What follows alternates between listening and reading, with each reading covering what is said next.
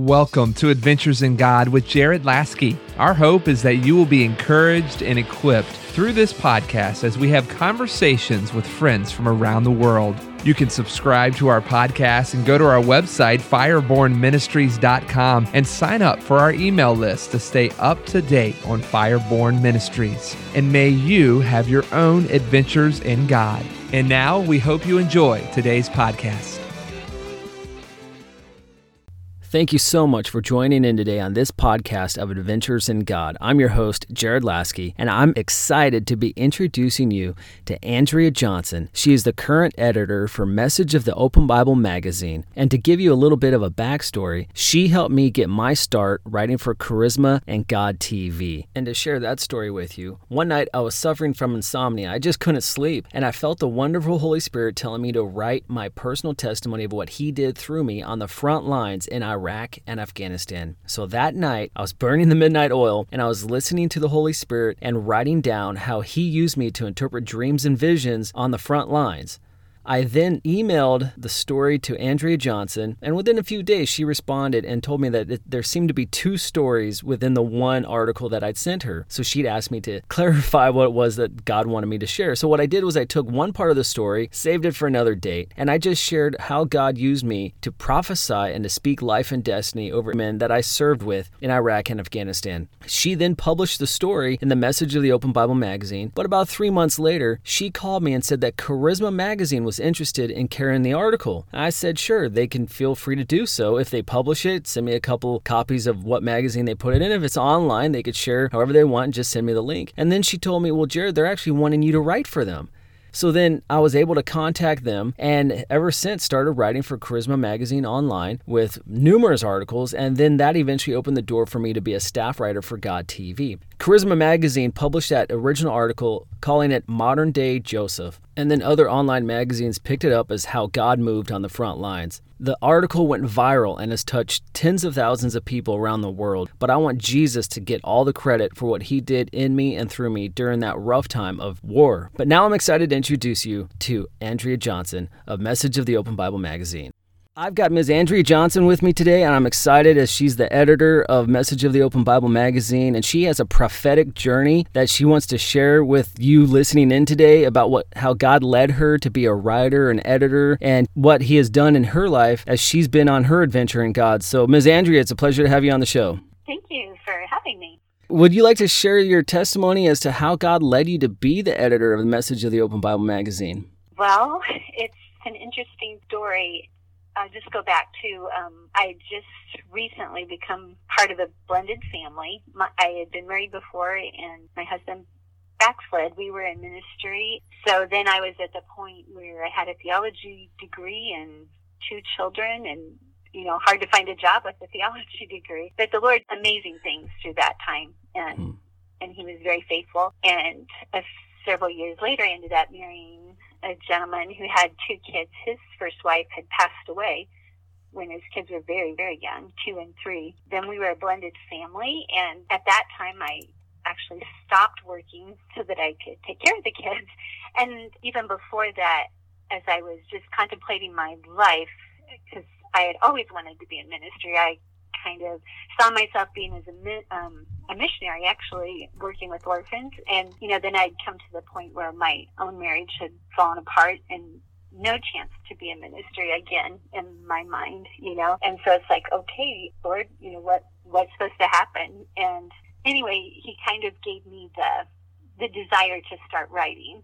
Then fast forward to now I'm a, you know, I was a, a stay at home mom and wanted to take care of my kids and pursue writing. So that was my goal. And then just out of the blue, I got a phone call one day and it was a gentleman at the National Office for Open Bible Churches and he was asking me if I wanted a job. And honestly, I didn't want a job, but I just felt at that, that time the Lord just kind of put a bug in my ear and it was just like, you're supposed to take this for something else.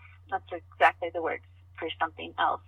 I did take the job and it was mother's hours, so that was fine, but it wasn't, my heart wasn't in it. I didn't like the job and I was planning on, you know, putting my resignation before school got out for the summer when someone approached me, the director of communications approached me and asked me if I would want to be editor of Message Magazine. And I just felt at that time, it was like, oh, yeah, that's why I was supposed to be here. And on his side of things, it was interesting because he had been praying about who the next editor should be. And just after he was done praying, he said he looked up and he saw me down the hall at my desk and and just had that thought she's the one that's supposed to be editor. So if I hadn't been there, you know, that wouldn't have happened. Wow. So, yeah, so that was pretty amazing. And then how was it that God Yeah. spoke to you prophetically beforehand to prepare you for the process of becoming the editor? Beforehand, there's a gentleman that used to travel a lot in open Bible circles named Bob Laughlin, and he had come to First Church of the Open Bible in Des Moines, and I was receptionist there. I had just been separated and just really in a rough, rough time in my life. I had felt like, um, you know, not only had my marriage failed, but you know, as I said before, didn't even know where to pick up the pieces, where to go next, and felt like all my dreams, my calling, you know, I just felt like it was all just done, you know, and I was like 30. so it, it seemed, it just seemed like I, I just didn't have dreams left, you know. But anyway, he had prophesied for me another time and it was just spot on. The things that he had said, he had known things I specifically prayed. And so I was very open to what he had to say to me. And as he was talking this time, he said, I, I just get the words um, set aside over you. And he said, You feel like you have been set aside, like the Lord has set you aside.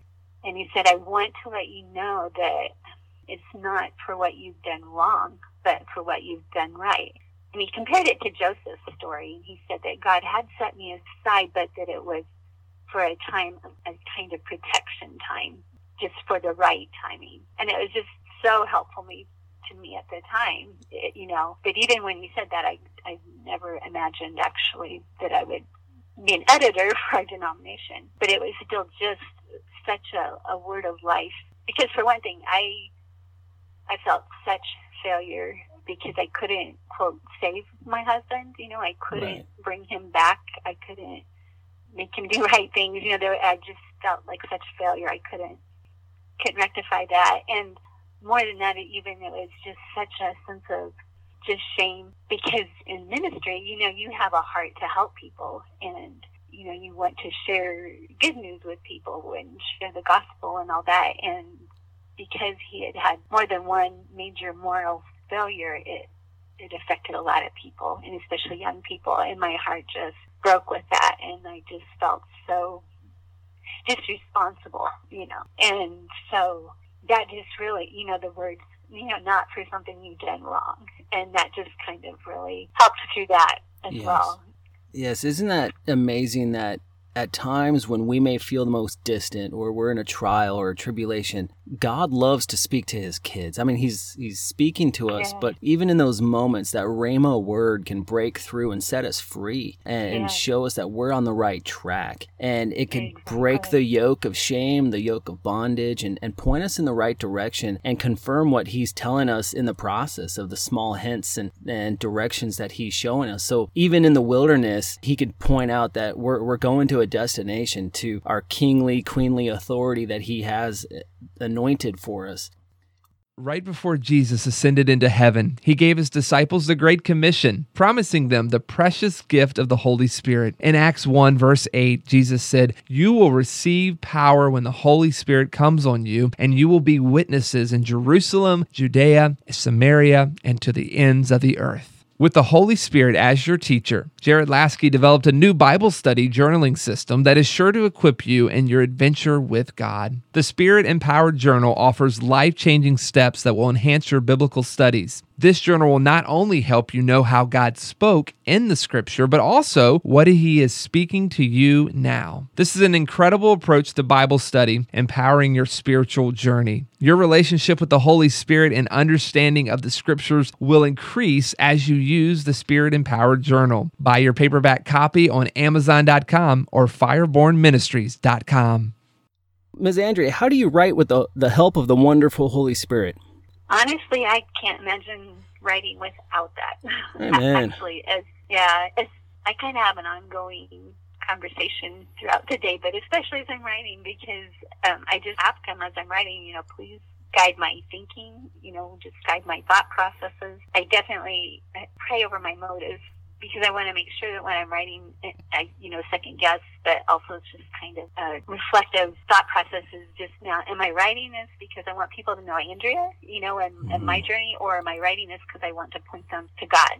And so I really try to think that through and also think through motives. Am I writing this because I've gotten angered by something or something's a pet peeve of mine, or is this, you know, Holy Spirit show me, is this something that you're wanting me to present? Is this something you're wanting to say? And so definitely pray over motives, but also certainly pray over what I'm writing and that he gives me ideas and all of those things. Yeah, and what I've noticed about your writings is that there's a transparency that we tend not to see in other people's writings. And hmm. maybe that's from the processes and, and things that you've been through, but you're always pointing to, your, you, like you said, your motivation is to point people to God. But do you think that hmm. your transparency is also because you're you're healing and then you're helping heal others and then that you just want them to see God in you? I sure hope so.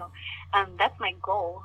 I know, you know, when I was going through, not that we don't still go through hard times, but the hardest times in my life, it was those people, you know, like for me, it was those single moms that were, you know, that were doing it and they inspired. Me. And so I guess that's why I'm transparent because if you see someone who looks like they have it all together and they've lived a perfect life, that's great, but it doesn't always help you, you know, but to know someone had to struggle, someone had to walk this road and the Lord helped them, you know, then that is encouragement for them. So that would definitely be my goal. That's awesome. As a writer, as an editor, uh, how is it that you break through writer's block? Because I know that that's been a thing for me as well. And I think I'd even shared with you a while ago, several years ago, maybe, how the Holy Spirit had told me to write something, but I honestly was kind of straying away from that. I didn't want to write about it. And then for about two weeks, I just couldn't write until I realized, well, I can't write because I didn't write the last thing he told me to write. So I apologized to him, I repented, and then I wrote it and it came free flowing. And then after that, I broke through the writer's block. So for you, what is a process for you to break through that wall? Yeah, that's good. Well, obviously, like I said, I I always pray, but then if I just get really stuck, stuck there, and there are times, you know, you have to write an article and it's just it's just not coming. The thing I've been taught to do and that just really works for me is, of course, I just pray and then I just start typing. And I believe even that is an act of faith. It's like almost like speaking in tongues. You know, when you you know, you start speaking, you believe the Lord's going to fill your mouth. Or when you pray in the Spirit, you know, believe He's going to pray through you. I just start typing, and it might take a couple minutes, but pretty soon, then it just starts kind of flowing. And that's what I found works for me. Sometimes I'll be writing something and then just, and you can't get from one point to the next, you know, like the transition. So that's kind of a different kind of what writer's block, but still, you know, like where you just get stuck in an article and don't know the next direction to go. And I found with that, it's, it's best to just take a little break. You know, I, I actually will get up from my desk, go run up and down the or go take a drink or something like that. And because I think sometimes we just can get so focused on like a problem or on this transition or whatever it is we're working on, and then your mind just becomes stuck. And so when you just get away from those words for a little bit, a lot of times that will just pop those words pop right in your head. I love so, it. And then the creative vein, you mentioned, you know, just that free flowing of thoughts and things. How do you maintain that while you're writing? I mean, for me, I've got different things. Like I'll, I'll start praying in tongues, or I'll just have worship music going, and and I'm mm-hmm. it's kind of like riding a wave. You know, uh, if you've ever surfed or you know hit the swell and gone surfing. And oh, it, it's similar to that in some of my encounters as i'm writing. So for you how is it that you keep that creative vein and, and holy spirit inspired juices going? Yeah. That that can be tough but it's it's cool. It's cool when that happens. And i feel like one thing is just to not not stop and worry about grammar or anything like that. Just keep typing away. You know, you can always go back and edit later, but just not let anything stop that flow, which is hard because we all have schedules, we all have other people in our lives. But yeah, I think just to to keep that going, and and I also really feel like if you're you kind of want to take like if you have to take a break for a day, you know, you have something else on your schedule, you really want to try to get to that point where it is flowing before you take that break because it's easier to come back when you are in the middle of a flow because then you're looking forward to coming back and you want to pick up where you left off. And it's harder to come back to writing when you are stuck you know when you don't know that next paragraph that you're going to write type thing Message of the Open Bible Magazine is now no longer being offered in print, but is moving to the 21st century online platform. Um, would you mind explaining to us uh, how, how you're excited for this opportunity and what you foresee this doing? Um, maybe enhancing more, impacting more readers, or you know, what what is it that you're excited about for this opportunity? Sure. Sure. Well, like you said, there's definitely more opportunities with that. You can reach more people. There's no limit to the people. You don't have to make sure they have a printed copy. There are no mailing costs. There's no printing costs to it. There's still costs. You know, we have to hire designers and writers and stuff like that, but and just more opportunities. Also, it's it'll be easier for people to read and just that no matter where you are, you can pull it up on your phone. If you want to share an article, it's easy to share articles. In fact, we you know, we encourage people to share them. We're not like, oh, this is copyrighted, don't share. As long as they sh- share the article in its entirety, you know we're happy to have them share articles. So just, I think, a lot more flexibility, a lot more opportunity to reach out people. What do you see God doing within Open Bible specifically for the greater body of Christ? Oh, that's a good question. I feel like Open Bible is, like I know in the past we've said, we're not the largest organization by any means, but we're also not cumbersome because of that, so we can move quickly. We don't have a ton of red tape. There's, you know, there's still policies and procedures and authority and all of that, but we can move quickly on different issues or different initiatives because we are smaller. I see us also as a movement that I know we try to be very balanced as in we want the fruit of the spirit as well as the gifts of the spirit. So, you know, to marry those two so that you have the character. Oh, yeah that you know is yeah displayed by the fruit of the spirit, but also you have the power of walking in the gifts of the spirit, and it's hard to be on both. Sometimes to have that balance of both, but I, I think we really strive to do that. I guess I see that as us being a little different than some of the other organizations, but we honestly we don't feel like Open Bible is better or anything like that than anybody. We want to work with other organizations and right all that. And you've been within Open Bible for how many years? With Open Bible, I've been since college, so that'll be a long, long time. I've been editor of the Message for 22 years. Oh wow! So yeah, yeah. I thought, yeah, when I first picked the job, I thought, oh, I'll do this for five years till I can write full time. You know, because I thought once my kids were in school, then I would write full time. And yeah, 22 years later, I'm still doing it. Well, that's exciting. That's exciting. Yeah. So you've been around yeah. a, quite a bit of the prophetic words spoken over Open Bible. You'd mentioned Bob Laughlin, uh, and he is an amazing man of God. He's spoken into my life numerous times. I'm actually planning to interview him sometime soon, and I mean we've been in touch. But what have you seen prophetically spoken over Open Bible? If you've been within the movement for the last 20 years, that you've then seen yeah. fulfilled yeah, way before my time, there was a prophecy given that open Bible was a vital organ in the body of Christ. It was at a time when they were considering, I believe, whether to merge with another organization or not, because we're not the largest, but they this prophecy was giving that open bible is a vital organ in the body of christ which means don't we we have our area we have our part to play right and so you know, we definitely need, I know our, our president and our board have vision for raising up, especially young leaders. We need to get younger, like most denominations, and they've got some really awesome ways that they're working on that.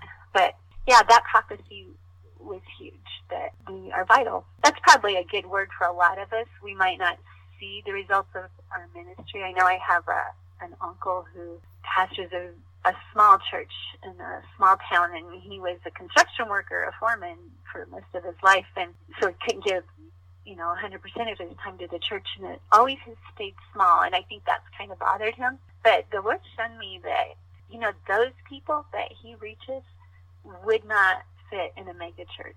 Those people wouldn't fit in a lot of other areas, and yet there's been people that have come out of his church that have reached a lot of people. So he still is reaching a lot of people, even though God's put him in this small church, you know. So I think that's an encouragement to size doesn't doesn't necessarily equate with effectiveness.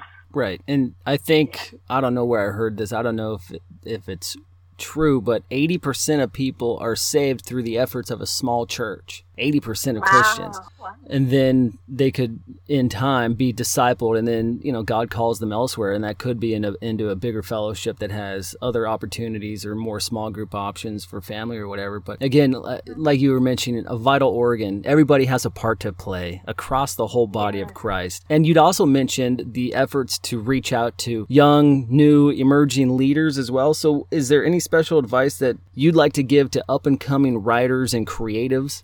Bet, for sure. I guess number one, I would I would say just to just use your gift as much as you can. You know, just to write. The more you write, the obviously the better you will get, and not to get discouraged, but also just to not be afraid to take chances.